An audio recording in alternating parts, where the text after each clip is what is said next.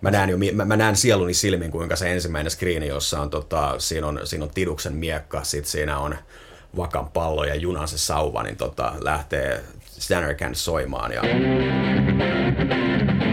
Äänialtoliike. Musiikkitieteellistä ja vähemmän tieteellistä keskustelua musiikkikentän ajankohtaisista ja vähemmän ajankohtaisista aiheista ja ilmiöistä suoraan Helsingin yliopiston musiikkitieteen studiolta. Äänialtoliike on Synkooppilehden päätoimittajan puheohjelma sekä tiede- että fiilis pohjalta. Minä olen Konsta Harinen, musiikkitieteen opiskelija ja DJ. Minä olen Taneli Rantala, musiikkitieteen opiskelija ja kitaristi, ja meidän välissämme istuu jälleen filosofian tohtori ja musiikkitieteen mestari Lasse Lehtonen. Tervetuloa taas. Tervetuloa. Miten menee? Mitäs tässä? Kiitos. Kaikin puolin kivasti. Kaikin puolin kivasti. Tiedättekö muuten kuulijat mitä? Tänään puhutaan pelimusiikista, eli jos se kiinnostaa, niin olette aivan oikealla kanavalla, ja mikäli se ei kiinnosta, niin kohta se ihan taivaan varmasti kiinnostaa, sillä Lasse on tota, asiaan vihkiytynyt, ja tänään puhutaan pelimusasta niin paljon, että no, se soi päässä koko loppuviikon, jos ei muuten. Mitä sä oot Lasse ajatunut pelimusiikin pariin? Mä luulen, että siis oikeastaan niin kaikilla, jotka jotenkin tutkii pelimusiikkia, niin ensinnäkin on tyypillisesti se oma joku pelaajatausta. Jos ajattelee mun sukupolvea, niin kyllä niin kuin varsinkin pojat, varmaan monet tytöt myös, niin ollaan siis kasvettu ihan pienestä pitäen pelien parissa. Et varmaan mä oon pelannut suurin piirtein niin kauan kuin itse muistan. Okei, viime vuosina ehkä vähemmän, mutta siis lapsena pelasin tosi paljon. Ja sieltä nyt aika tosi luonnollisesti sit se musiikki on jotenkin jäänyt kummittelemaan mieleen ja ajatus siitä, että se on jotenkin itselle tärkeää ja läheistä. Ja toi mä luulen, että on hyvin tyypillinen tausta siis ihmisille, jotka pelimusiikkia tutkii. Heillä on se omakohtainen kokemus ja sitten kun on myöhemmin ehkä ajautunut vaikka musiikkitieteen pariin, tai olisi sitten joku muu mediatutkimuksen ala tai vastaava, niin, niin sieltä jotenkin syntyy jossain kohtaa se ajatus, että sitähän voisi vaikka niin kuin tutkia. Mitä sä oot pelannut? Hirveän hyvä kysymys. Siis se on niin kuin alkanut tietysti siis, eka peli, jota ikinä pelasin ainakin konsolilla, niin oli siis Super Mario Bros. 8-bittiselle Nintendolle. Joskus teini-ikäisenä niin pelasin paljon noita japanilaisia roolipelejä, konsoliroolipelejä siis. Ja sen jälkeen kaikenlaista, mitä on sattunut. Ja toki siinä matkankin varrella vähän kaikenlaista. Mitä konsoliroolipelejä? Tuleeko vaikka top kolmosta, kolmosta mieleen tästä? No siis kyllä se itselle niin kuin hirveän monelle muullekin, niin Squaresoftin pelit, eli siis Final Fantasy-pelisarja oli semmoinen, ja siinä tietysti siis musiikkihan on valtavan isossa roolissa, varsinkin kun puhutaan tarinallisemmista peleistä, niin musiikkihan siinä on niin kuin hirveän isossa roolissa kokemusta, että siis sieltä nyt ilman muuta yksi tärkeä askel siinä, että on jotenkin kiinnostunut pelimusiikista. Oh, ja sitten tietysti no perus Dragon Questit ja siis tämän tyyppisiä, mitä silloin tuli hakattua. Varmaan siis pitäisi vetää niin peleistä top kolmosia, voi hyvin, ne olisi kaikki Final Fantasy-sarjasta. Mulla olisi varmaan kanssa ihan täsmälleen sama juttu. Hei, pelitut- pelimusiikin tutkimus on tutkimusalainen verrattain nuori, ja kuten mainitsit, niin tota, monet meidän ikäpolvesta varmaan on pelanneet, ja sitä kautta se kiinnostus on syntynyt, niin tota, homma ei ole tosiaan ollut pitkään olemassa, mutta pelimusiikki on ihan hirveästi kaikenlaista. On niin kuin sitä tosi yksinkertaista tavaraa. Sitten on jopa sellaista, joka on niin kuin ihan suoraan klassiseen musiikkiin, taidemusaan, jopa sinfonisia elementtejä ja näin edelleen. Niin miten tämä homma ylipäänsä on kehittynyt? Mikä sun näkemys tähän on? Että niin kuin, onko olevassa jotain selkeitä historiallisia kehityskaaria vai niin kuin kuinka pelimusiikin tutkimuksesta on yhtäkkiä tullut niin iso osa meidän musakulttuuria ja niin kuin jopa tärkeä tutkimusala? Joo, siis hirveän hyvä kysymys, koska niin kuin, kuten sanoit, niin tosiaan pelimusiikin tutkimus on aika nuori ala. Et meillä siis ihan ensimmäinen alan perusteos on vuodelta 2008, eli siis 15 vuotta sitten Karen Collinsin um, tutkimusteos videopelimusiikista. Toki sitä ennen oli vähän aikaisemmin oli joitain niin kuin yksittäisiä artikkeleita. Mä luulen, että on sinänsä aika luonnollista, koska jos kun puhutaan sukupolviasioista, niin siinä on totta kai mennyt aikansa sille, että se sukupolvi, jolle pelimusiikin, pelimusiikki on tärkeää, on tullut siihen kohtaan, että he tekevät vaikka opinnäytetöitä tai jopa tutkimusta. Mutta tavallaan niin kun koko siitä massasta, jolle se pelimusiikki jollain tavalla on tärkeää, niin sitä niin kun tietysti siivilöityy äärimmäisen pieni määrä yksilöitä siihen, että rupeaa tekemään jonkinlaista tutkimusta. Eli siis tavallaan niin kuin siinä mielessä on, on aika luonnollista, että siinä on mennyt aikansa, että ala on muodostunut, se on vakiintunut ja siihen on ruvettu suhtautua vakavasti. Ja totta kai sitten se, että niin kuin mitä enemmän on olemassa perustaa, niin sitä enemmän se houkuttelee lisää tekijöitä. Ja pelimusiikin tutkimus yleisesti ottaen, niin huomaa kyllä, että on tosi isossa nosteessa tällä hetkellä. Sitä kohtaan on kiinnostusta opiskelijoiden keskuudessa, opinnäytetyötasolla, mutta myös siis tutkijoiden keskuudessa. Että niin kun, kun vaikka osallistuu tuolla pelimusiikin tutkimuksen konferensseihin, niin se on aika lailla vähän nuorempaa polvea se osallistujakunta, mutta hirveän innokasta. Ja jos katsoo esimerkiksi sitä, kun, niin kun tämmöinen kansainvälinen organisaatio on, kun Society for the Study of Sound and Music in Games, he pitää netissä yllä tämmöistä bibliografiaa, jossa niin periaatteessa koko yhteen kaiken alan tutkimuskirjallisuuden no ylipäänsä kenellekään ei tulisi mieleenkään vaikka niin kuin populaarimusiikin tutkimuksesta nykypäivänä tehdä tämmöistä peli, äh, bibliografiaa. Ehkä kertoo just siitä, että vielä ala on muodostumassa, mutta siis sehän kasvaa koko ajan eksponentiaalisesti. Eli siis kyllä niin kuin hirveästi tulee nykyään kasvavasti ulos artikkeleita, tutkimusteoksia ja muuta. Et siis tavallaan jos se niin kuin on lähtenyt siitä, että 15 vuotta sitten aika pieni tutkimusala, niin, niin se on nyt siis ihan räjähdysmäisessä kasvussa, voisi sanoa. Miten pelimusiikki itsessään on muuttunut historian varrella. Siis se on ollut lähtöjään hyvin yksinkertaista. En kuolleksenikaan muista, tota, että mikä nyt ensimmäinen peli sattuisi olemaan, jossa jonkinnäköistä audiota on käytetty, mutta totta kai kehityskulku on ollut valtava. Et teknologia luonnollisesti vaikuttaa siihen, että minkälaiseksi niin kuin pelimusiikki muotoutuu ja minkälaisia mahdollisuuksia on käytettävissä, mutta joku sellainen niin kuin, vaikka tietysti yksinkertaistavia narratiiveja tulee välttää, niin mistä ollaan kuljettu ja mihin ja minkä vuoksi? Joo, no siis tavallaan niin kuin usein mitä sanotaan ensimmäisenä pelinä, joka on sisältänyt musiikkia, niin on vuodet 1978 Space Invaders, joka siis oli Japanissa hirveän iso yhteiskunnallinen ilmiö myös, koska sitä siis oli niin kuin kahviloihin oli asennettu pöytien sisälle Space Invaders-pelejä, koska se wow. koettiin, että se oli, niin kuin, tai sitten se oli siis hirveän suosittu. No toki siinä se musiikki on semmoinen hyvin simppeli ostinaattokuvio, joka siellä on, ja oikeastaan niin kuin se kuvaa hyvin sitä pelimusiikin alkua, ja ehkä ylipäänsä liittyy myös pelimusiikin tutkimukseen se, että, että joskus niin kun mielletään, että se on aika vaikea, että, että puhutaanko me musiikista vai, vai audiosta laajemmin, että missä raja menee. Et esimerkiksi mun mielestä toi on hyvä esimerkki, että vaikea sanoa, että onko se musiikkia vai mitä se on.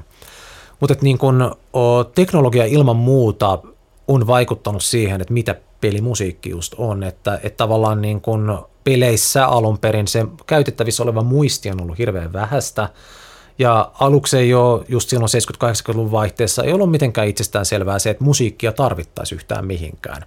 Että koko siis sitä niin kuin pelimusiikin käsitettä itsessään, niin sitähän ei alun perin ollut, vaan se tuli vähän niin kuin vahingossa peleihin, ensin kolikkopeleihin tai tämmöisen niin kuin pelihallipeleihin, jossa olisi ehkä vähän enemmän myöskin muistia käytettävissä kuin jossain ekoissa tietokonepeleissä tai konsolipeleissä, mutta sitten vähiten kun tullaan 80-luvulle, niin lähti just pelikonsolit, myöskin tietokonepelit nousemaan isosti omana alana, omana bisneksenä. Sitten siinä huomattiin ehkä se, että, että musiikilla voi olla siinä ihan tärkeitä funktioita monellakin tapaa, ihan siis lähtien siitä, että se lisää uppoutumista siihen peliin.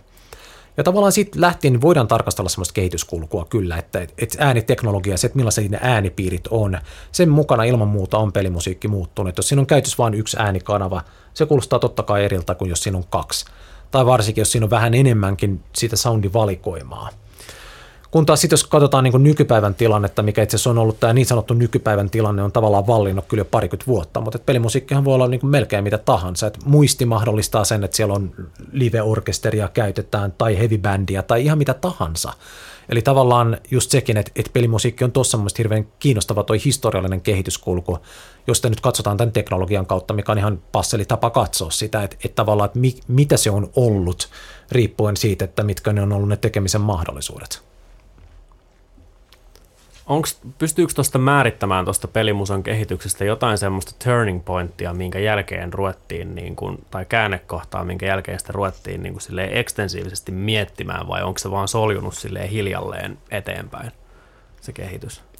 Joo, siis kyllä niitä voi sanoa, että on ehkä niin kuin useitakin, että semmoinen ihan niin kuin selkeä historiallinen tosi iso käännekohta sijoittuu tuonne noin 90-luvun puoliväliin, kun ruvettiin hyödyntää CD-teknologiaa ja tuli just mahdolliseksi se ennalta äänitetyn äänen hyödyntäminen. Että se nyt on niin kuin semmoinen yksi ihan selkeä taitekohta.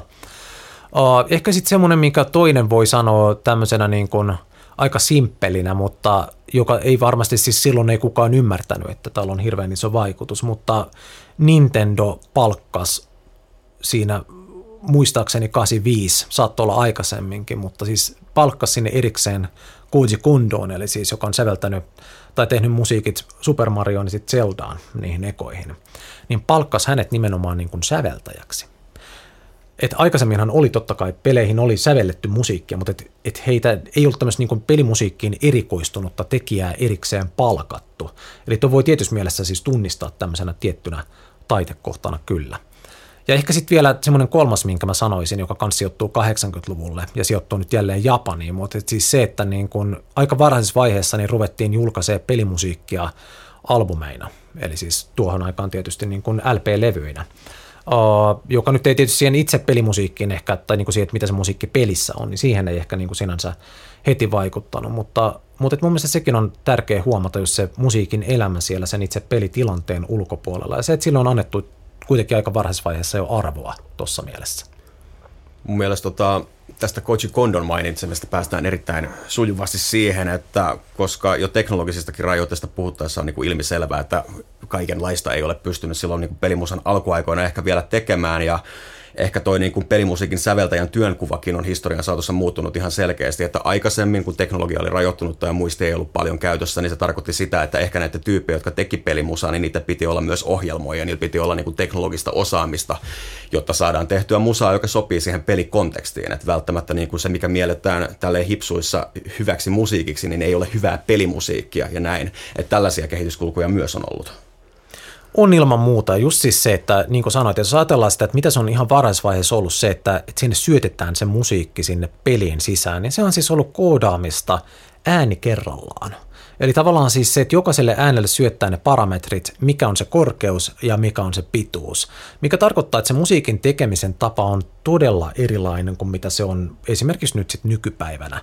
Ja just se, että, että jos siinä on vaikka ollut erikseen se, joka sen musiikin on säveltänyt ja joka sen on ohjelmoinut, näitäkin tapauksia siis on, niin kyllä se on varmasti vaikuttanut siihen lopputulokseen ihan eri tavalla. Ja vaikka niin kuin se, että mikä mun siis on siinä varhaisessa pelimusiikissa hirveän kiinnostavaa. Jos nyt ajatellaan vaikka sitä, että niin kun tietokoneissa on ollut niin sanottu PC-piipperi käytössä, eli siis tämä yhden äänikanavan jopa niin kuin aika pistävä ääni, mikä sieltä tulee, niin tavallaan se, että, että miten sitten tekijät, jotka on suhtautunut kuitenkin vakavasti siihen musiikin tekemiseen ja siihen, että on kokenut sen tärkeäksi, niin millaisia tekniikoita he on käyttäneet sille, että se kuitenkin kuulostaisi mahdollisimman rikkaalta. Eli mikä siis on niin kuin ihan käytännön esimerkki on se, että, että siellä esimerkiksi niin kuin soitetaan kolmea säveltä niin nopeasti ristiin, että, että siitä on vaikea sanoa, että soiko siellä yhtä aikaa sointu vai onko siellä niin kuin yksi ääni vai joka vaihtuu. Tai se, että siinä hypitään tosi nopeasti vaikka niin kuin bassolinjasta korkealle. että se on mahdollista tehdä sillä yhdellä äänikanavalla, mutta se vaatii tosi paljon vaivaa ja kekseliäisyyttä. Ja se on aika kiinnostavaa jotenkin siinä, varsinkin varhaisessa pelimusiikissa.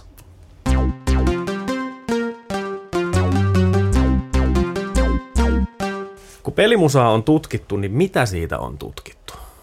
Mitä siinä on niin kuin haluttu tietää ja selvittää ja mitä on saatu selville? Noin niin kuin tiiviissä muodossa. Tiiviissä muodossa tietysti aina haastavaa tosi laajasta alasta sanoa, mutta ehkä niin kuin semmoinen selkeä kehitys, mikä siellä kyllä on havaittavissa, mikä lähtee sieltä ihan niistä ensimmäisistä artikkeleista ja kirjoista, niin on tavallaan se, että kiinnostus on sitä kohtaan, että mikä on sen musiikin toimintaa siinä pelissä – mikä on mun tosi luonnollinen lähtökohta sen takia, että kyllä se on, kun pelimusiikki on kuitenkin niin kuin tietyssä mielessä oma musiikin lajinsa, se on oma musiikkigenrensä, vaikka se on siis valtava kattotermi tosi monenlaiselle musiikille, mutta just se, että, että mikä tekee siitä pelimusiikkia, mitkä on sen toimintatavat, mikä siinä on omalaatusta verrattuna muihin musiikkigenreihin, tuo on semmoinen selkeästi erittäin iso tutkimussuunta, ja se ei ole oikeastaan muuttunut sieltä alkutekijöistä lähtien. Että se, mitä ennemmin on tapahtunut ehkä, niin, niin aiheet on laajentunut ihan valtavasti, että nykyään tutkitaan enemmän vaikka sitä, että mitä se musiikki on siellä pelitilanteen ulkopuolella, mitä se ehkä merkitsee psykologisesti, mitä se merkitsee ihmisten arjessa, tai sitten vaikka niin kuin yksittäisistä peleistä voi olla siis ihan tämmöistä ikään kuin perinteisempää musiikkitieteellistä analyysiä, tarkoitan siis ihan vaikka teoriatasolla, ja sitten, että mitä johtopäätöksiä siitä voi vetää. Mun mielestä se on tervettä ja se on tervetullutta. Että ehkä niin kuin ihan alkuvaiheissa Siihen oltiin vähän niin kuin tuntuu, että pelimusiikin tutkimuksen piirissä, niin, niin vähän just mustasukkaisia siitä, että, että missään tapauksessa ei tehdä mitään muuta kuin sitä, mikä on sitä kaikkein ominta ikään kuin sitä pelitilanteen musiikin tutkimusta, mutta siitä se on laajentunut kyllä ja mun mielestä se on pelkästään tervetullut ilmiö. Mikä tekee pelimusasta pelimusaa? Riittääkö se, että se soi pelissä, että se on pelimusaa vai onko sillä jotain muitakin piirteitä, mitä pitäisi ehkä täyttyä? No kyllä oikeastaan siis voi sanoa, että pelimusiikin määritelmä täyttyy sillä, että jos se soi siellä pelissä, niin voidaan sanoa, että se on pelimusiikkia. Mutta toki sitten sillä on siis omia toiminnan tapoja siellä pelin sisällä. Et jos me ajatellaan, niin mikä on ehkä semmoinen helpoin lähtökohta ja mikä niin saattaa usein tulla intuitiivisesti, jopa niin kanssa, että jos lähdettäisiin tutkimaan pelimusiikkia, että, että mikä on lähimpänä, niin otetaan elokuvamusiikki mm. ja lähdetään vertaa siihen. Mutta oikeastaan mun mielestä enemmän niin kuin elokuvamusiikki ehkä tarjoaa lähtökohtaa sille, että, että se on hedelmällinen tapa verrata, että, että mikä sitten on peleissä erilaista. Et jos me ajatellaan nyt sitä, peleissä toki on hirveän erilaisia ja sen takia on toisinaan vaikea puhua yleistävästi peleistä. Mutta esimerkiksi se, että et, et musiikki on aika epälineaarista, koska pelaajan valinnat vaikuttaa siihen hirveästi, että mitä se on. Lähteen ihan sillä tasolla, että, että jos otetaan niin se peruspeli, jos ollaan tietyssä pelitilanteessa, siellä luuppaa se sama musiikki taustalla. Tämä on totta kai ero jo itsessään, tämä luuppaaminen vaikka elokuvamusiikkiin. Ja sitten se, että monta kertaa se luuppaa, millä tavalla, mitä muita ääniä sinne tulee, se riippuu täysin pelaajan valinnoista. Et sen takia pelimusiikissa on myöskin tutkimuksen piirissä huomautettu siitä, että oikeastaan niin kun pelimusiikki on sikäli erikoinen musiikin laji, että siinä pelaajan asema myöskin tietyssä mielessä rinnastuu esittäjän asemaan. Sen takia, että se soiva lopputulos riippuu nimenomaan siitä, että mikä on se kyseinen pelikerta ja mitkä on sen pelaajan valinnat sillä kerralla. Eli tavallaan siis esimerkiksi tämän tyyppisiä eroja sieltä löytyy. Varsinkin varmaan näissä Final Fantasyn kaltaisissa ja esimerkiksi kaikissa open world-peleissä, missä niin kuin lopputuloksia on just niin monta kuin on pelaajiakin, niin ne vaikuttaa ne pelaajan valinnat ihan älyttömästi tuohon. Onko pelimusiikilla jotain, niin kuin, mitkä on sen tärkeimmät funktiot? Mihin se pyrkii? Miksi se on olemassa? Jos minä värkkäisin nyt tästä menestyksekkään konsolipelin ja tota, ää, mulla se on tietenkin kyse on liiketoiminnasta, niin se, että mä palkkaan sinne jengiä tekemään ja suunnittelemaan sitä musaa, niin se maksaa, niin mitä lisäarvoa se mulle pelintekijänä nyt sitten toisi? Miksi mä haluaisin sinne musiikkiin? No se ehkä niin kuin siis yksinkertaisimmillaan se, mikä, kun mä oon keskustellut pelimusiikin tekijöiden kanssa vähän eri puolilla maailmaa, niin mikä tavallaan niin kuin kaikki tuo esille ja minkä mä pystyn pelaajana täysin allekirjoittamaan, niin on se, että, että musiikki itsessään rakentaa todella oleellisella tavalla sitä itse pelin maailmaa. Eli se tuo siihen paljon lisää, siis tuo siihen itse ihan valtavasti lisää siihen itse pelikokemukseen. Ja semmoinen, mikä siinä on nostettu usein esille käsitteenä pelimusiikin tutkimuksessa on immersio. Eli siis se lisää sitä uppoutumista siihen pelimaailmaan. Se myöskin väittäisin, tai tästä ollaan kyllä siis tutkimuksessa ollaan aika yksimielisiä, että, että se musiikki luo myöskin ihan erityisen emotionaalisen siteen uh, sen pelin kanssa, johtuen siitä, että se kuitenkin se musiikki on luonteeltaan tietyssä mielessä usein interaktiivis, interaktiivista, jolloin siis pelaaja itse siihen vaikuttaa. Mun mielestä siis on helppo ymmärtää ihan toi immersiivisyyden käsite ihan siis konkreettisen esimerkin kautta, että kun sitä myöskin niin kuin mietitään, että, että mistä sitten on se pelimusiikki syntynyt, jos sitä ei alun perin koettu miele, tai niin, kuin niin merkityksellisesti, että miksi se sinne sitten on tullut. Että tavallaan siis se ensimmäinen peli, tai niin usein nähdään, että ensimmäinen peli, jossa on ollut tämmöinen luuppaava musiikkikappale, niin on Namcon peli X-Rally vuodelta 1980, tämmöinen rallipeli. Jos ajatellaan sitä pelin ihan sitä kontekstia, että missä on ollut se peli, niin se on ollut pelihalleissa. Jos ajatellaan sitä fyysisenä tilana sitä pelihallia, niin siellä on ympärillä useita, ihan vieressä on toinen pelikone, jos tulee ne omat äänet, niin tavallaan se, että millä pelaajan pystyy vangitsemaan siihen kyseiseen pelitilanteeseen ihan eri tavalla kuin mihinkään muuhun peliin, on se musiikki yhtenä tekijänä, jolloin se tavallaan siis tuossa näkyy se immersio hyvin konkreettisesti. Mutta sitten se toki siis näkyy just kun tullaan lähemmäs nykypäivää, pelit on monimutkaistuneet ihan valtavasti, niiden sisältö on monipuolistunut, niin just se, että vaikka jos puhutaan tämmöistä hirveän tarinavetoisista peleistä, niin kuin nyt vaikka joku Final Fantasy, niin kyllä siinä on, musiikilla on niin kuin paljon funktiota paitsi semmoisena siis perustunnelman luojana, niin ihan siis sen kokonaisuuden rakentajana, että mitä se peli itsessään on. Että kyllä se on siis siitä niin kuin mun mielestä aika erottamaton. Osaatko sanoa, että, tai jotenkin tuntuu, että semmoinen iso kaari ehkä on ollut sellainen, että pikkuhiljaa se musa on alkanut sinne peleihin imeytyä mukaan. Se on ensin ollut ehkä ei nyt mitä sattuu, mutta vähän vähemmän mietittyä.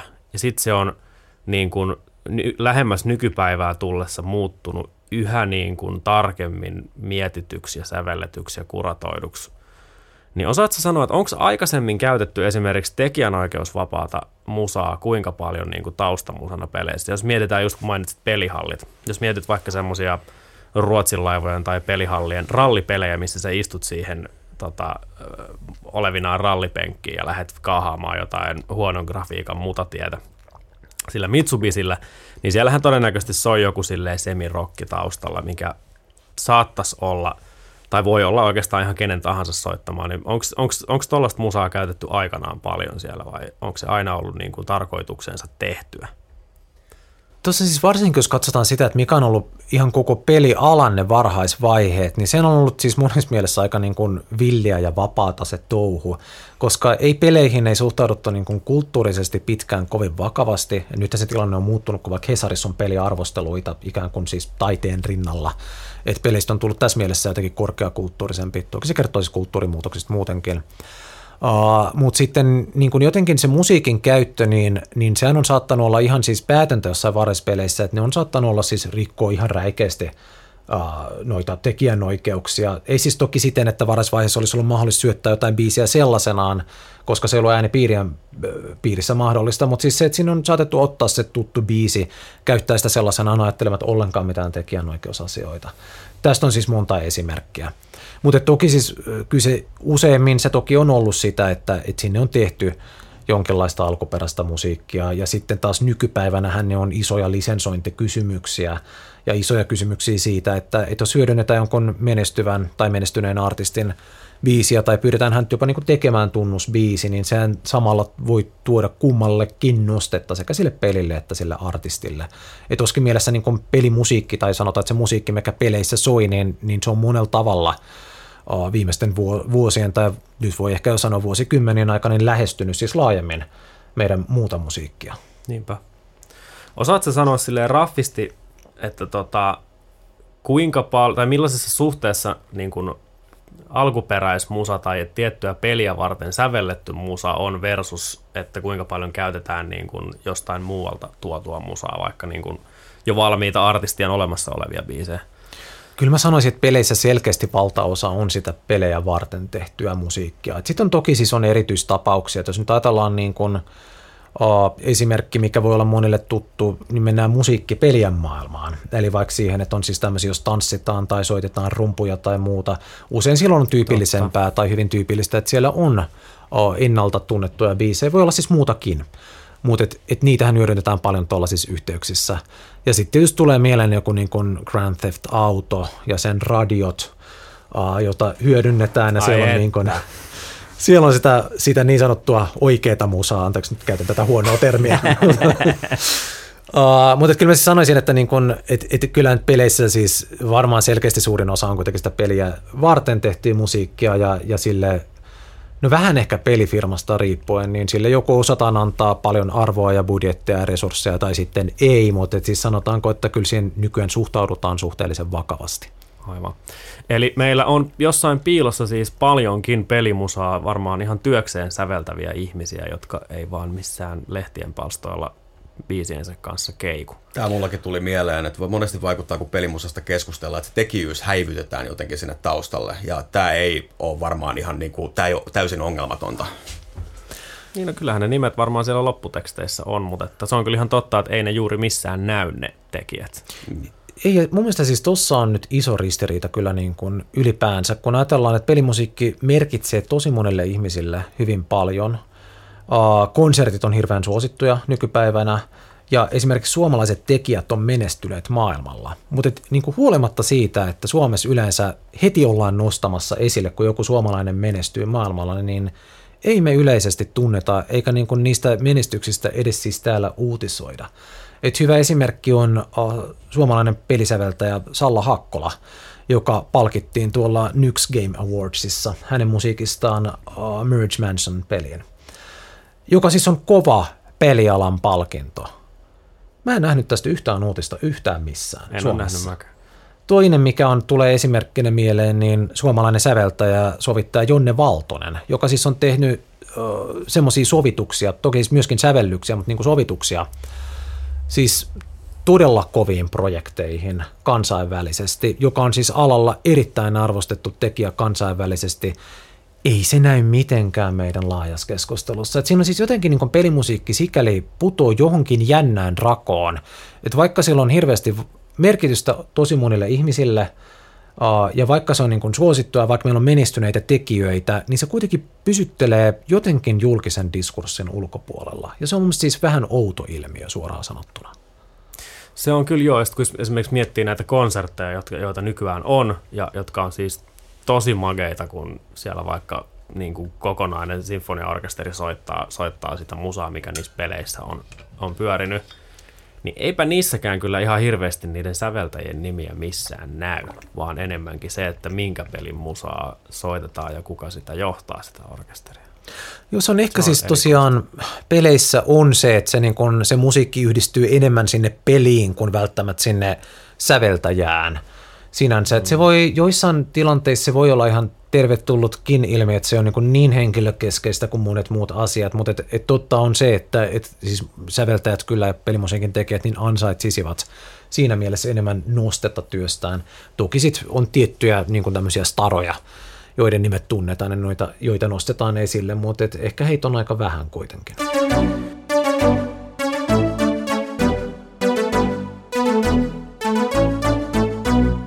Staroista puheen ollen, ja no siis tottahan on sekin, että eihän me niiden pelien käsikirjoittajiakaan nimeltä juurikaan tunneta tai, tai heistä uutisia lueta ja hekin, heilläkin on mieletön rooli siinä sen pelin, pelin kehittämisessä.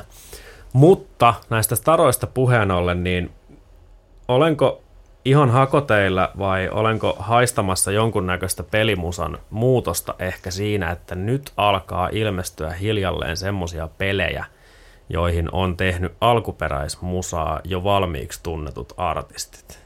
Kotimaisena esimerkkinä nyt tämä Remedin tuleva Alan Wake 2, johon on siis Sanni ja Kisu ja Jori Sjöruus ja muita tehnyt alkuperäismusaa. Onko tämä vain yksittäinen esimerkki vai onko tässä kyse jostain laajemmastakin ilmiöstä?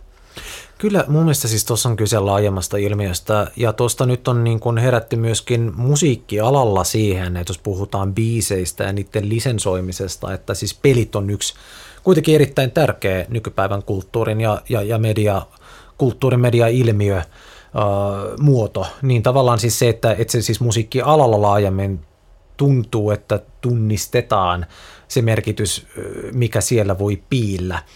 Ehkä tuosta täytyy sanoa sen verran, nyt kun sit itse katson asioita tosi paljon Japanin näkökulmasta, että siis, et, et Japanissahan tämä on oikeastaan jo aika vanha juttu, että siitä on ollut niin kun nyt jo yli 20 vuotta on tapahtunut tätä ja esimerkiksi yksittäiset peleihin tehdyt biisit on saattaneet nousta hittilistoille ja, ja yhä enemmän on niin kuin 2000-luvulla varsinkin, niin on, on just, ja, mutta itse asiassa jo ennen sitä niin on otettu tavallaan sieltä niin kuin pelimaailman ulkopuolelta musiikin tekijöitä, jotka sitten on paitsi tehnyt biisejä, niin on sitten säveltänyt ne tai tehnyt ne koko scoret sinne peleihin tai siis ne mu- musiikit ylipäänsä. Eli tuossa tavallaan on, on myöskin niin kuin alueellisia eroja tuossa asiassa. Osaatko sanoa, että miten toi lisensoiminen toimii? Jos mä nyt tästä mestariteoksen säveltäisin jollekin isolle pelille ja myisin sen sinne, niin onko se kertakorvaushommaa vai tuleeko niistä jotain, eikä niistä nyt mitään esityskorvauksia voi maksaa, kun ei sitä kukaan tilastoja, että montako kertaa se siellä pelissä soi. Miten se toimii? Tässä ollaankin nyt jännän asian äärellä. Jos mä osittain vedän keskustelua nyt sitten takaisin sinne peliä varten niin kuin sen pelimusiikin tekemisestä, että siis, koska tilanne on se, mitä niin kuin ei hirveän useat tiedä, enkä mäkään tiennyt ennen kuin pelisäveltäjät alkoi mulle tästä puhua. Et mulla siis esimerkiksi itselläni se kuvitelma, että jos mä ostan jonkun pelin soundtrackin, niin mä samalla tuen sitä musiikin tekijää, siis ihan niin kuin paitsi henkisellä suosionosoituksella, niin myöskin rahallisesti, koska hän saa sitten rojaltit. Hmm. Mutta useimmiten näin ei ole. Eli käytännössä siis pelimusiikin tekijät, jotka on tehnyt sinne sen pelimusiikin, he myy sen kerralla sinne pelifirmalle. Okay. Ja ei saa siitä mitään rojalteja myynnistä tai muusta. Ja sitten toki niin jos on pelifirman palkkalistoilla, niin silloin saa sen peruspalkkansa, mutta ei sitten saa mitään eri, erityisiä rojaltekorvauksia. Eli tämä siis koskee pelimusiikin säveltäjiä. Sitä mä en itse asiassa täytyy sanoa, että mä en tiedä. Tähän tietysti siis sopimusasia tämäkin, eli asian voisi ratkaista eri tavalla, mutta kulttuuri on, on mennyt tähän suuntaan tuolla alalla, että, että näin se toimii, että se tavallaan myydään se työ sinne pelifirmalle ja tekijänoikeudet ja sinne. Mutta siis sitä mä en tiedä, miten sit on tyypillisesti toimittu, jos on tämmöinen vaikka niin kuin valmiiksi tunnettu artisti, joka tekee sinne biisin. Et varsinkin jos heillä on se levyyhtiö, niin mä kuvittelisin, että heillä saattaisi olla enemmän ehkä siinä niin kuin viippuvartta neuvotella vähän toisenlainen sopimus, mutta täytyy tunnustaa, että tästä mä siis en, en varmasti tiedä tai osaa Se sanoa. voi myös olla ainakin täällä meillä päin sen verran tuore ilmiö, että tota, ei vielä tiedä kukaan, että miten se tulee muotoutumaan. Ihan se varmaan hakee, hakee paikkaansa vielä. Mulla tuli tästä mieleen se, että kuinka usein pelimusiikista vastaa niin yksi tekijä, vai voiko olla siten, että se on brändätty esimerkiksi se pelimusa Nobue Uematsun nimellä, ja sitten siinä on useampi tekijä mukana, joita ei koskaan mainita missään. Tämä jotenkin keskeisesti tuntuu mun mielestä liittyvän tähän niin royalty- ja lisensointijuttuun. Joo, siis tätä ilman muuta tapahtuu myöskin, että siis ensinnäkin on ihan sellaisia tapauksia, joista mulle on kerrottu niin kuin kuiskien, josta mäkään en tiedä ihan tarkalleen, mistä on kyse, mutta että niin kuin Japanissa nytten, että on jotkut pelit saattaa olla, että ne tulee yhden tietyn suositun tekijän nimellä, mutta että lopulta että siellä jopa käytetään siis lopputeksteissä ainoastaan tämän suositun tekijän nimeä, mutta että hän on saattanut todellisuudessa tehdä sen ihan häviävän pienen osan sitä musiikkia. Että siellä on todennäköisemmin silloin niitä niin kuin talon omia säveltäjiä, jotka ei tule millään tavalla siellä esille, mikä siis tietysti on niin kuin aika raivostuttavaa tekijän näkökulmasta. Mutta siis, siis sitähän tapahtuu kanssa aika paljon, että, että jossain saattaa olla, että, että julistetaan isosti vaikka, se on just se Nobuo Uematsu. Hän on itse asiassa hänen tapauksessaan on useita esimerkkejä tästä, että hän on kirjoittanut sinne sen yhden biisin joka on vaikka se joku teemamusiikki, joka voi olla tosi hieno ja tarttuva ja näin, ei mitään sitä vastaan, mutta sitten siellä todellisuudessa onkin saattanut olla se isompi säveltäjäjoukko, jotka on oikeastaan niin tehnyt siitä kyllä sen suurimman osan. Mahdollisesti tietysti voi olla, että he on hyödyntänyt sitä teemaa vaikka ja sitä kautta tulee vähän laajennettua tekijältä, te, tekijyyttä siltä Uematsun kautta siihen koko soundtrackiin. Uh, toki siis useasti tämmöisissä tapauksissa nämä kaikki tekijät kylläkin listataan ihan asianmukaisesti, mutta just niin kuin brändäyskysymyksenä se, että jos on isoja nimiä, niin kyllähän heitä mielellään korostetaan, vaikka siellä saattaisi olla sitten isompi tiimi todellisuudessa taustalla. Joo.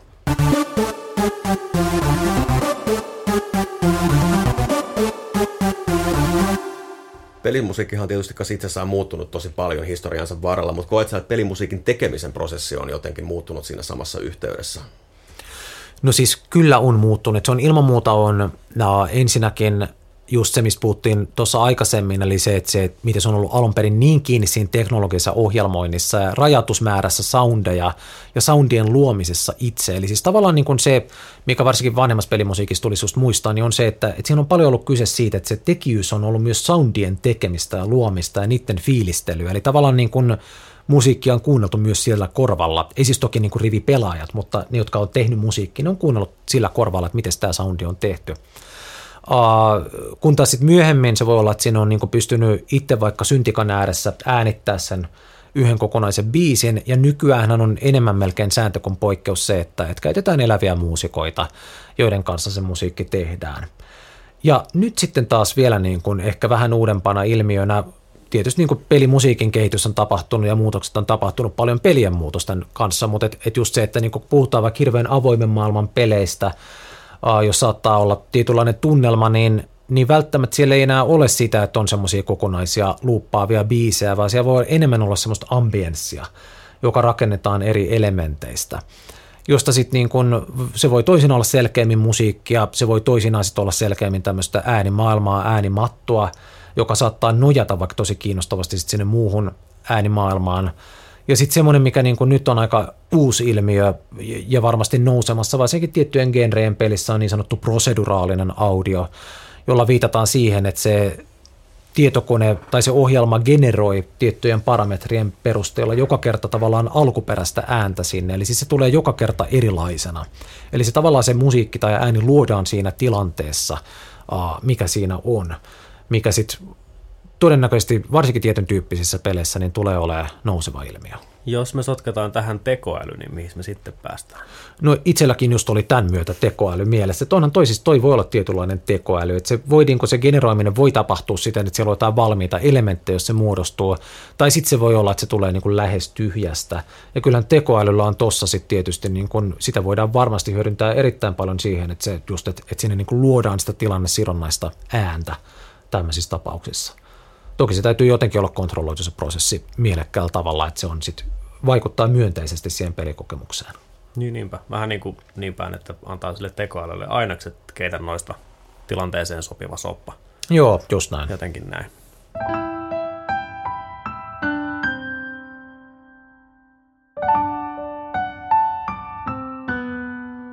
Jos palataan vielä ihan vähän tuohon pelimusan tekijöihin, niin onko sulla mitään käsitystä siitä, että kuinka iso osa suurin piirtein niin kuin ammatikseen pelimusaa tekevistä tota, säveltäjistä niin on näillä pelifirmoilla ihan duunissa duunissa ja kuin iso osa on vaikka freelancereita, tai miten päin se toimii tuolla? Ollaanko siellä enemmän niin kuin työntekijöinä töissä vai tehdäänkö friikkupohjalta? Tuo on hyvä kysymys ja mulla ei ole ihan täysin varmaa vastausta, koska kumpiakin tapauksia on tosi paljon ja sitten tietysti niin nämä saattaa olla osittain pikkusen kulttuurisidonnaisia. Et siis tuntuu, että niin kuin esimerkiksi Japanissa, joka jälleen kerran mulle siis tuttu ympäristö, niin, niin siellähän on valtavasti, on nimenomaan pelifirmojen palkkalistoilla säveltäjiä, jotka sitten saa kuukausipalkkaa siitä työstään. Mutta sitten niin tuntuu, että paljon meillä on länsimaissa, niin on friikkopohjalta siten, että etusen on se oma jonkinlainen tuotantofirma, jonka kautta sitten se asia hoidetaan. Et ei niinkään, että olisi välttämättä tekijöitä ihan siellä palkkalistoilla. Joo, näin se tuntuu täällä myös leffamusan suhteen olevan, että, että Joo, tota, kyllä. kaikki tekee, tekee omien firmojensa kautta, kautta sitten ja myy tuotoksensa eteenpäin. Nyt kun ollaan pohdittu tätä niin kuin säveltäjyyttä, niin haluan myös pohtia sitä, että mikä tekee hyvän pelimusiikkisäveltäjän. Onko sulla Lasse antaa meille tähän jotkut tota, suurin piirtein päivävaloa kestävät parametrit? Joo, erittäin hyvä kysymys. Siis tavallaan se, mun mielestä pitäisi ensinnäkin lähteä siitä, että jos lähtee tekemään pelimusiikkia, niin silloin ei voi olla ummikko pelien suhteen. Koska muuten me ollaan helpossa tilanteessa, että on niin tosi taitava musiikin tekijä, joka saattaa tehdä ihan älyttömän kovan biisin. Mutta välttämättä itse asiassa se hyvä biisi, joka toimii pelin ulkopuolella, se ei itse sovikkaan peliin. Ja yksi syy tähän on se, että että jos niin kuin, tämä on useasti tutkimuksessakin esiin nostettu esimerkki, mutta että ajatellaan, että meillä on niin kuin hyvä biisi, jossa on pari tosi hyvää koukkua. Mutta entä kun ne samat koukut soi siellä, kun pelaaja pelaa sitä peliä satoi tunteja – ja kuulee ne niin kuin satoja kertoja mahdollisesti, niin eipä ne ole enää kovin koukuttavia siinä kohtaa, vaan itse asiassa menettää täysin merkityksensä. Eli tavallaan siis jotenkin ensinnäkin se, että pitää ymmärtää se balanssi just siinä, että, että musiikki kestää sen, että se soi siellä valtavan monta kertaa ja että se on riittävän ikään kuin tarttuva, mutta sitten ei kuitenkaan liian tarttuvaa. Ja sitten taas toisaalta niin kuin tietysti se, että, että ymmärtää ne konventiot, mitä on ajan ajan saatossa muodostunut, että mikä vaikka on niin jonkinlainen pomomusiikki esimerkiksi, tietää sen, että mitä siltä voi suurin piirtein odottaa mitä sinne voi tehdä ja mitä omaa siihen voi ehkä tuoda. Eli tavallaan niin kuin totakin kautta se pelien tunteminen on hirveän tärkeää. Ja sitten siis useinhan on, niin kuin, mikä on se pelinteon prosessi, niin uh, tämä tietysti riippuu paljon siitä, että onko, onko talon oma säveltäjä, jolloin saattaa olla siinä koko pelinteon prosessissa mukana alusta loppuun vai onko friikkusäveltäjä, jolla voi olla, että se on niin hyvinkin rajattua se informaatio, mitä siitä pelistä saa. Että jos saa niin tämmöistä valmiiksi jonkinlaista uh, niin luonnostelmataidetta, että tämmöisiä hahmoja siellä on ja tämmöisiä tapahtumia, että teet tähän musiikkia, niin kyllä se edellyttää sitä just silloin, että, että on paljonkin kokemusta peleistä, että pystyy pelkästään tuolta pohjalta tekemään sinne järkevää sisältöä. Eli oikeastaan niin tämä kaikki palautuu just tuohon samaan asiaan, eli siihen, että, että kyllä se vaatii kokemusta peleistä – ja pelimusiikista, että pystyy tekemään sinne kiinnostavaa ja hyvää musiikkia.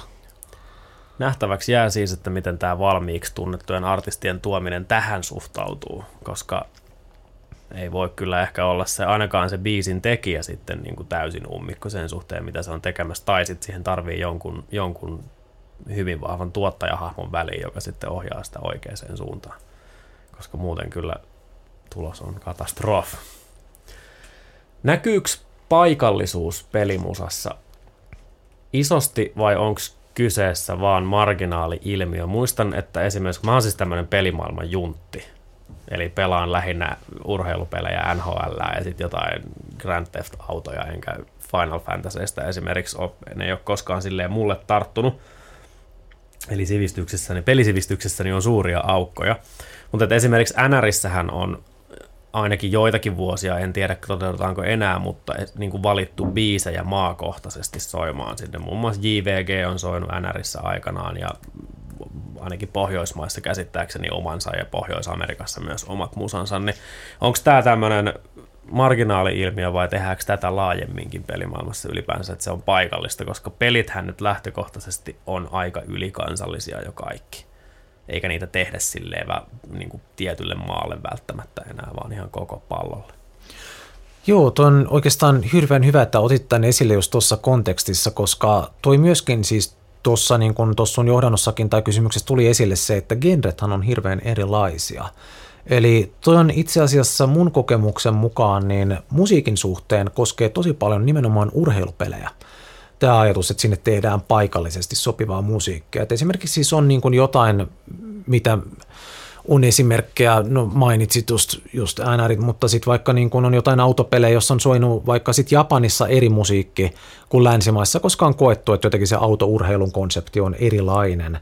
Eli kyllä ton, ton tyyppistä lokalisaatiota tapahtuu, mutta siis ehkä tosiaan niin kun lähinnä uh, mä oon törmännyt urheilupeleissä tuohon ilmiöön. Sitten on varmasti se on jotain yksittäisiä satunnaisia esimerkkejä, tai se onkin, jossa sitten on syystä tai toisesta katsottu, että, että otetaan se paikallinen musiikin tekijä tekemään sit, niin kun, että se on osa sitä lokalisaatiota, että tehdään siihen, mutta enemmän se mun mielestä on siis urheilupeleissä toi ilmiö.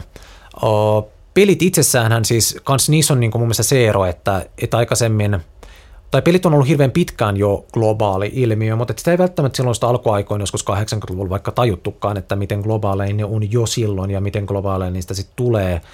Että siinä ei ehkä niin kuin sinänsä kiinnitetty niin paljon huomiota, mutta et, et kyllä se niin kuin huomaa sit muuten, että et, et pelien lokalisaatio, niin sitähän tapahtuu kyllä edelleen, että et vaikka ne voi olla niin kuin pieniä asioita, mutta just se, että, että joku vaikka koetaan, että se on jotenkin kulttuurisesti liian sensitiivinen, niin kuin aikoinaan nyt tulee mieleen jostain siis Castlevania-peleistä, että sieltä muistaakseni poistettiin jotain kristillisiä ristejä, kun ne tuotiin länsimaihin ne pelit Japanista, että, että siellä on tämmöisiä uskonnollisia viittauksia, että, että kukaan ei niistä loukkaannut. Ja siis tämmöisiä kyllä löytyy peleistä nykypäivänäkin. Joo, niinpä. No toi musa varmaan itse selittää vähän itse itsensä sillä, että jos on peli, johon luodaan oma maailmansa, niin kyllähän siellä soi sen maailman musiikki, eikä Ruotsin tai Suomen musiikki tai jonkun muun, muun maan, vaan sen pelin itsensä. Se on sitten sivuseikka, että kuka sen esittää, koska sehän lähtökohtaisesti on sitä sen omaa maailmaa varten, varten rakennettua.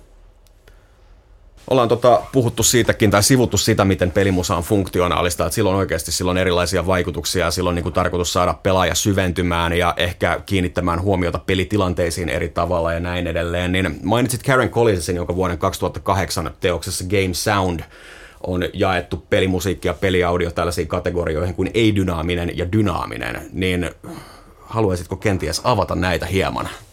Joo, toi on ehkä niin selkeä just lähtökohta siihen, mitä aikaisemmin puhuttiin tuosta eroista vaikka elokuvan musiikkiin, että, että se mikä on se Collinsin jaottelu, niin on se, että, että ei-dynaaminen audio on sellaista, että, että pelaaja ei siihen voi vaikuttaa itse mitenkään, ja se oikeastaan rinnastuu siis elokuvan musiikkiin.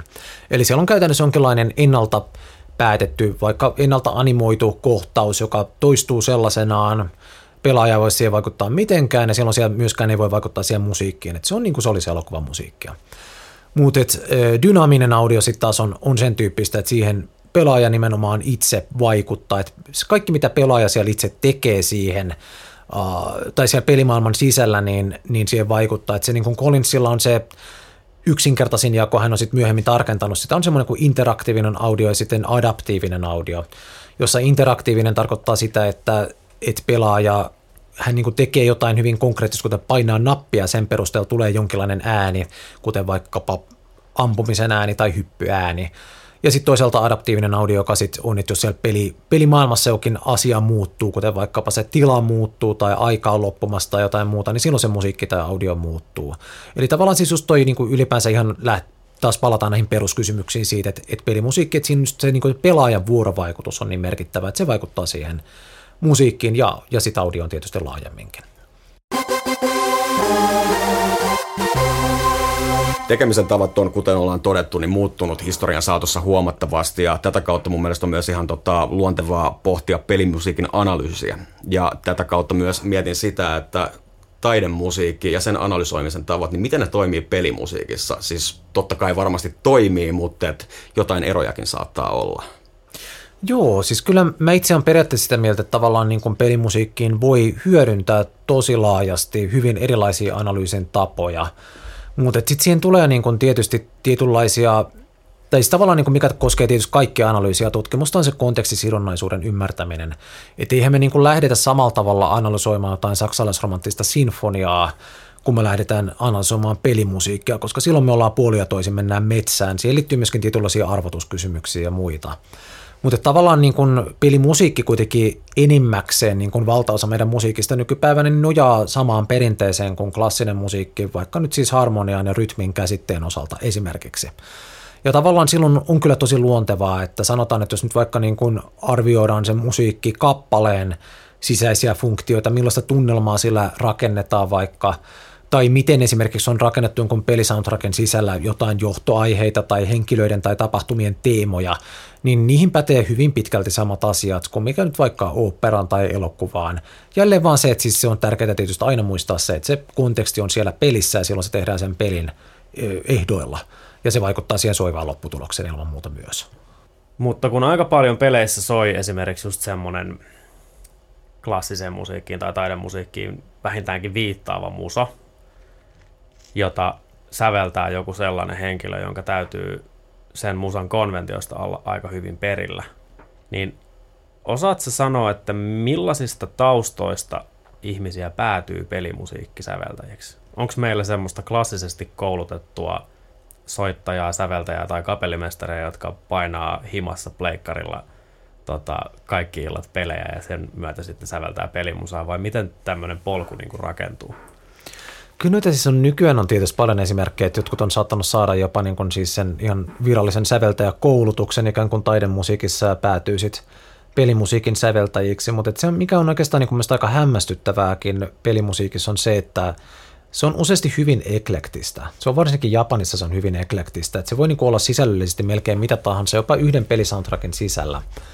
Ja mikä on aika yllättävää, niin on se, että, että monet näistä tekijöistä, niin – ei heillä välttämättä edes ole mitään muodollista koulutusta niissä musiikilajeissa mitä he, ja niissä konventioissa, mitä he on käyttäneet, vaan on jotenkin ne vaan sinne siis omaksuneet mukaan.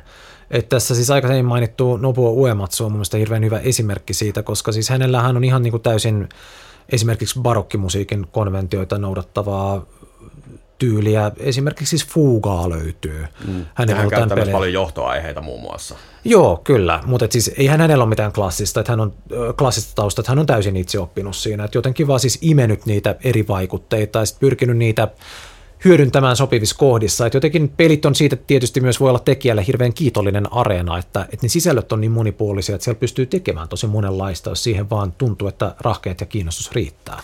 Niinpä tuossa niin esimerkiksi just klasarimusan maailmaan, kun sinne vähän niin kuin et oikeastaan pääse ilman sitä koulutusta. Se niin kuin portit ei aukea, että pääset tekemään sitä musaa, paitsi jos olet jotenkin muuten meritoitunut, vaikka Sipe Santapukki, joka on sitä myös esimerkiksi sitten niin kuin vaan lähinnä kai niin kuin muista syistä sitten ryhtynyt tekemään. Mutta toi on mielenkiintoista, että tuossa pelimaailmassa se niin kuin ei ole semmoista samanlaista porttia tai tiettyä pääsyä kuin glasarimaailmassa on, vaan että se niin kuin, jos vaan on hyvä imemään vaikutteita ja vähän matkimaan ja tota, sitten tekemään itse, niin voi päätyä mielenkiintoisiin paikkoihin. Ja siis toihan täytyy tietysti katsoa, että miten nyt sitten tulevaisuudessa tapahtuu, että peliala on hirveän iso ja pelimusiikin tekeminen on hirveän iso ala. Ja nythän siis jo joissain korkeakouluissa on esimerkiksi pelimusiikin tekemisen ohjelmia – Ai on? on, nykyään on. Jossain maailmalla vai täällä? Joo, siis o, sanotaanko, että se on hyvin usein se liittyy jonkinlaiseen mediamusiikin tekemiseen. Et siis jopa siis Sibelius Akatemiallahan on niin kuin elokuva- ja pelimusiikin tekemisen ohjelma. Aivan. Uh, ja sitten Japanissa on useita esimerkkejä siitä, että on ihan siis pelimusiikkiin erikoistuneita ohjelmia. Mutta tavallaan jos me katsotaan niin kuin ihmiskunnan historiaa eri taiteissa, niin tosi moni taiteen lajejahan kuvaa se, että ne on niin kuin syntyneet tosi vapaasti, mutta että vähitellen siinä on alkanut muodostua tietynlaisia konventioita, joita siis tietysti peleissä on ollut aina pele, itse pelien sisällöistä johtuen. Mutta siis tavallaan niin kun useasti ne konventiot, niistä on jossain kohtaa tullut myöskin itsetarkoituksia. Mä en näe, että tämä nyt ehkä olisi hirveän iso riski tai niin kun, todennäköinen tulevaisuuden kuva peli, pelien tapauksessa, mutta mistä sitä tietää? Jos pelimusiikkiinkin tulee sen tyyppistä konventiota. Se on tavallaan se tietyt oikeat asiat, mitkä opiskellaan ja sitten niiden piirissä lähdetään operoimaan. Mm. Niin onhan toi ihan mahdollista. Pelimusiikki on kuitenkin niin nuori olemassaololtaan, että se, missä se on sadan vuoden päästä, niin tota, voi näyttää hyvin erilaiselta. Tai voi olla, että se on muotoutunut johonkin tiettyyn muottiin. Tai sitten Just ei. näin. Ja nähtäväksi jää. Kyllä. Mielenkiintoista kurkata sinne, sinne asti. Mä oon pannut merkille sen, tota, että kun mulla oli ilo ja kunnia tietysti osallistua tälle sun vetämälle pelimusiikin tut, pelimusiikin tutkimuskurssille tässä syksyn aikana ja kun ollaan siellä katseltu tota erinäköisiä klippejä, joissa ei audiota ole mukana, niin jotenkin tuntuu siltä, että pele, peleistä jää jotain ihan niin kuin täysin keskeistä puuttumaan, mikäli siellä ei ole musa mukana. Se selittää sitä maailmaa ja sitä kokemusta ja vetää mukaansa siihen. Mutta sitten mä oon huomannut myös tällaisen, kun mulla on tämmöinen outo tendenssi esimerkiksi iltaisin ennen nukkumista, niin katsoa Resident Evilien remakeja YouTubesta. Siis siellä on totta kai musat ja se tunnelma ja näin edelleen, mutta silti, silti jotenkin se kokemus jää vailinaiseksi, niin tästä aasinsiltana sellainen, että voiko hyvää ja oikeasti niin kuin tota, yksityiskohtaista, tarkkaa pelimusiikin analyysiä tehdä pelaamatta niitä videopelejä itse? Tuo on hirveän osuva kysymys kyllä peli, pelimusiikin tutkimuksen piirissä, koska tavallaan – Mä väittäisin, ja se tuntuu olevan se konsensus siinä kyllä yleisesti pelimusiikin tutkimuksen parissa, on se, että, että kyllä on aika vaikea lähteä tekemään mielekästä analyysiä, jos ei ole sitä itse sitä kokemusta. Mikä tulee ihan siitä, että, että jos se on se oma kokemus, että on se fyysinen kokemus, että sulla on se ohjain kädessä tai sä painat nappeja tietokoneen näppäimistöllä, se ensinnäkin vaikuttaa siihen valtavasti, että mikä se kokemus siitä pelistä on ja se, että se on niin kuin interaktiivista, ja mä väittäisin, että siinä syntyy myöskin intuitiivisesti parempi käsitys siitä, että miten se audio toimii. Ja vaikka se ei olisi pelkästään intuitiivista, niin se, että jos me oikeasti lähdetään tutkimaan sen audion toimivuutta siinä pelissä, niin silloin siinä täytyy huomioida se, että siinä on hirveästi moni erilaisia asioita, mitä sen pelin sisällä voi tehdä, mitä välttämättä niillä videoilla ei ole tajuttu tehdä.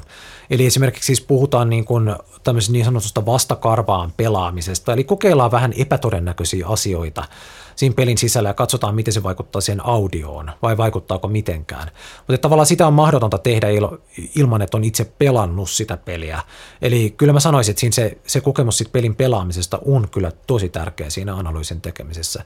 Ei se varmaan mahdotonta ole tehdä ilman, mutta kyllä se mun mielestä siis siitä jää silloin jotain puuttumaan.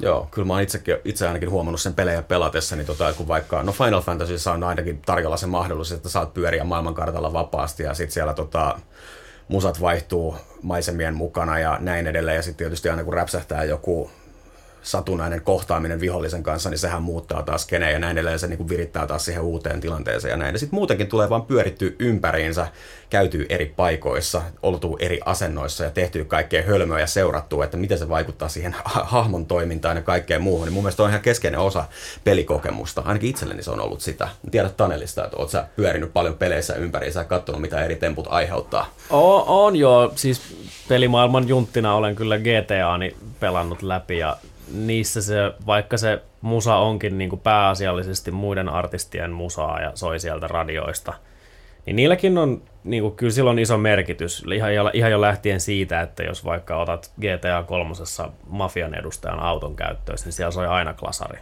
mieluiten italiaksi, operaa. Mutta sitten jos sä otat semmoisen duunarihahmon auton, niin siellä soi aina joku kunnon punaniska junttirock nämä on pikkujuttuja, mutta se, että mä oon 15-vuotiaana niitä pelejä pelannut paljon ja muistan nämä edelleen, niin kyllähän se kertoo tosi paljon siitä niin kuin musan merkityksestä. Ja edelleen mullekin tulee semmoisia muistijälkiä myös niistä peleistä, että jos joku biisi soi, niin mä pystyn jäljittämään sen jonnekin GTA Vice Cityn tietynlaiseen taksiin. Että ne taksikuskit kuunteli aina tämmöistä musaa mikä on siis ihan järjetöntä, että mä voisin aivokapasiteettia niin käyttää ehkä johonkin järkeväänkin, mutta mun mielestä on hyvä esimerkki siitä, miten iso merkitys sillä on, vaikkei sitä välttämättä tule ajatelleeksi. Ihan jo niin kuin vaikka sillä, että ne huolellisesti kuratoidaan ne listat, mitkä siellä kuvitteellisen Miamin tota, tota, takseissa soi. Et tähän, tällä tavalla pystyn kyllä sitomaan myös itseni tuohon. Ja se myös niin kuin liittyy just siihen paikoissa pyörimiseen ja, ja vaan autolla kaahailemiseen ja niin kuin sen siihen pelimaailmaan uppoutumiseen, koska mikähän ei ole parempaa kuin uppoutua johonkin pelimaailmaan ja kolmen tunnin kohdalla huomata, että en ole muuten syönyt koko, tai, tai kolmen toista tunnin kohdalla huomata, että en ole muuten syönyt mitään koko päivänä, enkä käynyt vessassakaan, mutta on istunut tässä kellon ympäri. Sehän, siihen siinä pyritään.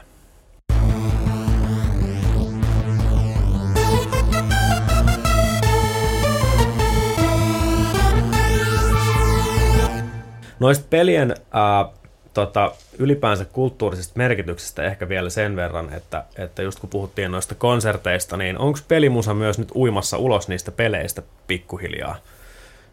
Niin kuin näiden konserttien muodossa ja muutenkin. Sä niin kuin sanoit tuossa aikaisemmin, että, että kuuntelet näitä peli, pe, tätä pelimusaa niin kuin muutenkin ja katsot esimerkiksi Resident Evilistä remakeja ennen nukkumaan menoa, koska, koska se on kivaa, niin onko pelien niin kuin, tai pelimusan kulttuurinen merkitys kasvamassa isommaksi kuin mitä se on vaan siellä peleissä ollut?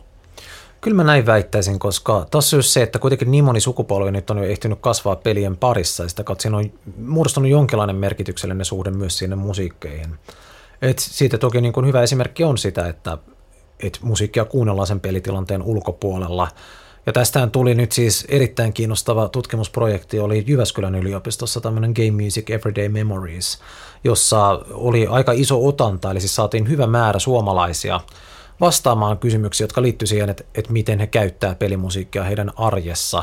Ja että sieltä siis tuli se selkeästi esille, että tosi moninaisesti käytetään. Että se voi niin kuin olla jonkun toiminnan taustalla, kuten vaikka siis kuntosali taustalla tai, tai opiskelun taustalla, mutta tavallaan niin silloinkin sinne usein, siis mikä mielestäni tuossa kiinnostavaa on se, että sieltä osittain silloin kuitenkin valuu ne pelimaailman merkitykset siihen meidän nykyarkeen.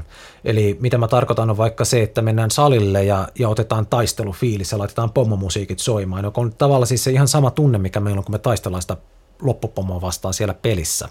Et jotenkin niin kuin kiehtovalla tavalla ne merkitykset valuu sieltä uh, meidän arkeen.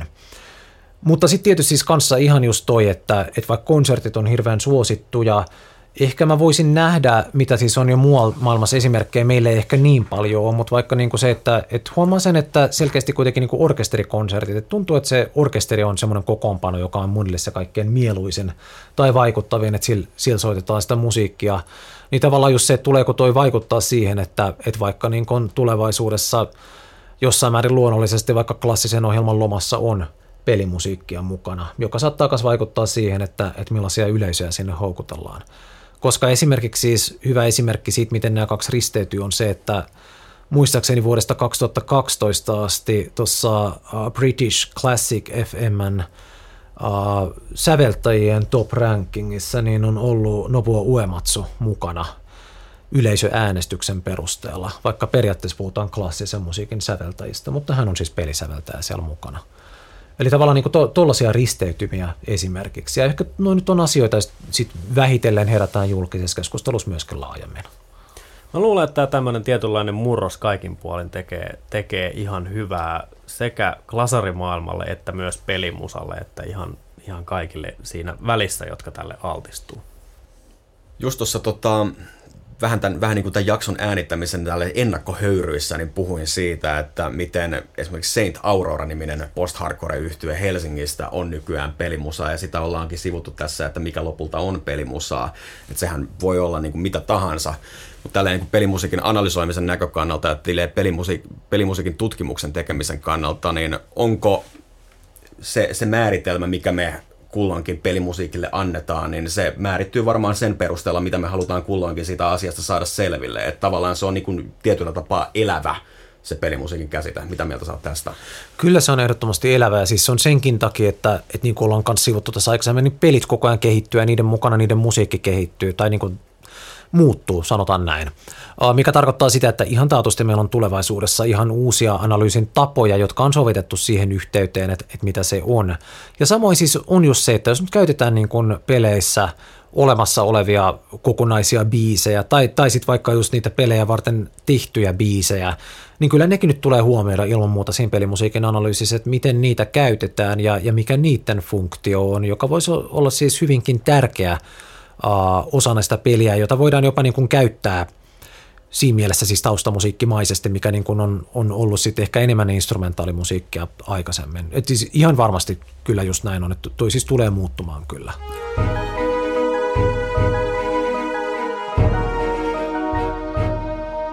Haluan nimittäin kysyä tämänkin jakson päätteeksi, Lasse, sulta saman jäniskysymyksen kuin viimeksi, mutta nyt rajattuna pelimusiikkimaailmaan. Jos tota, ää, sulla olisi vaikka 24 tuntia aikaa kuunnella pelimusaa ja sen jälkeen se kiellettäisiin rangaistuksen uhalla, niin mitä sä kuuntelisit? Mutta vähän siis suoraan sanottuna ehkä tylsä vastaus sen takia, että tämä on jopa niin itsestäänselvä. Mutta tämä menisi nyt sinne Final Fantasy maailmaan kyllä. Ehkä ne niin kuin, mitä tehtiin Super Nintendolle ja sitten Pleikkarille, niin, niin niistä peleistä soundtrackit, ne olisi niitä, mitä mä kuuntelisin. Sitten vielä jäniskysymyksen jäniskysymys. Jos sulla olisi aikaa pelata yksi vapaa-valintainen peli alusta loppuun läpi ja sen jälkeen konsolit kiellettäisiin, niin tota, minkä pelin pelaisit? Sen olisi pakko olla Final Fantasy 7. Entäs Konsta? Final Fantasy 10. Ja ehkä tuohon musiikkikysymykseen liittyen kanssa kympin musat. Mä rakastan sitä peliä sydämeni pohjassa. Se on paras asia, mitä ikinä on konsolille tehty. Final Fantasy 10. Mä näen, jo, mä, mä näen sieluni silmin, kuinka se ensimmäinen screeni, jossa on, tota, siinä on, siinä on Tiduksen miekka, sit siinä on Vakan pallo ja junan se sauva, niin tota, lähtee Standard soimaan ja se on niinku eräs, sanotaan, mä olin, mä olin tosi nuori, kun mä näin tämän, tai siis pelasin tätä peliä ensimmäisen kerran ja kuulin ton musan ensimmäistä kertaa jotenkin niinku, sitä, sitä kautta se niinku läht, sanotaan katkaisematon side siihen on muodostunut. En voisi kuvitella mitään muuta vastausta tähän. Ehkä hyvänä kakkosena tulee Final Fantasy 6 Dancing Mad, koska se kertoo, kertoo, kertoo niin kuin tavallaan sen pelin pahiksen Kefka Palazzon tarinan niin kuin alusta loppuun musiikillisen, musiikillisen keinoin. Siinä on myös aivan mieletön pelimusakappale. Ja peli myös kokonaisuudessaan. Se on kova biisi ja siinä on lisäksi toi, mitä puhuttiin vielä äsken noista konventioista, että siinä kyllä risteytyy myös moni musiikkityyli. Niin tekee, niin todellakin tekee. Se on suorastaan sinfoninen ja kukin osa kertoo palasen Kefka Palatson tarinassa. Se on aivan mieletöntä. Suosittelen Taneli sullekin Final Fantasyä. Asia kunnossa. Mun täytyy nyt pilata kaikki lopuksi ja sanoa, että mä varmaan ottaisin sitten sen NR, missä soi se JVG ja pelaisin siitä sitten General Manager modea, koska siinä voi pelata just niin monta kautta putkea kuin haluaa, että se ei käytännössä pääty koskaan. Hei Lasse, kiitos taas älyttömästi, kiitos tuhannesti. että Tämä pääsit. Tämä oli todella mielenkiintoista myös minulle, joka en ihan niin paljon pelaa, koska toi on kyllä nuori tutkimusala, nuori, nuori maailma muutenkin ja niin kuin mielenkiintoisesti tuntuu kyllä ihan hirveällä vauhdilla elävä ja liikkuvan suuntaan ja toiseen, niin sitä on mielenkiintoista ollut kurkistaa sinne ja seurata kyllä jatkossakin, että mitä, mitä siellä tapahtuu, koska ei varsinaisesti ole niin kuin pienentyvä tai, tai kuoleva ala tuo, vaan päinvastoin. On hienoa, että se alkaa olla merkityksellistä myös itsensä ulkopuolella. Niin, ei kun nimenomaan, että se on alkanut kasvattaa myös, niin kuin, tai että se alkaa olemaan niin kuin kaikin puolin merkityksellistä ja niin kuin uskottavaa nykyään, että ei puhuta enää niin kuin mistä tahansa musasta, vaan, vaan sitä ihan arvostetaan. Ja se varmaan johtuu siitä, että meillä on jo aika monta pelaavaa sukupolvea kasvanut tutkimisikään, niin niin tota, se, se ottaa siihen aika erilaisen otteen. Kuuntelit Äänialto liikennimistä podcastia todennäköisesti Spotifysta, koska suurin osa meidän kuunteluista tulee sieltä. Jos kuuntelit Spotifysta, niin jätä meille tähtiarvostelu ja lähet terveisiä sen kommenttiboksin kautta. Jos et kuunnellut sieltä tai et muuten vaan halua osallistua, niin mene Instagramiin ja Facebookiin häiriköimään. Löydymme sieltä myös Äänialtoliikkeen nimellä. Lisäksi Synkooppi-lehdestä ilmestyi uusi numero tuossa joku aika sitten. Mene lukemaan se osoitteeseen issu.com kautta synkooppi, tai jos sinulla on liikaa rahaa, niin voit tilata Konstan toimittamaan lehden kotiovellesi. Konstan puuttuessa minä saatan sen toimittaa, tai sitten en. Meille voi myös lähettää sähköpostia, sitä ei ole kukaan vielä lähettänyt, mutta nyt on mahdollisuus saada ensimmäisen lähettäjän palkinto äänialtoliike at gmail.com ja sieltä sitten kilahtaa palkinto paluu postissa. joka palkinnon luonne määriteltäköön myöhemmin. Kyllä. meidät löytää täältä podcast-kellarista. En edelleenkään kerro, että missä se sijaitsee, mutta tuota, täällä me ollaan. Lasse löytää joko Japanista tai pelaamasta tai työhuoneesta, jos ne kaihtimet olisi nyt jo pikkuhiljaa paikallaan. minun puolestani ei muuta kuin kiitos käynnistä. Ja... Menkää pelaamaan ja tervetuloa uudelleen.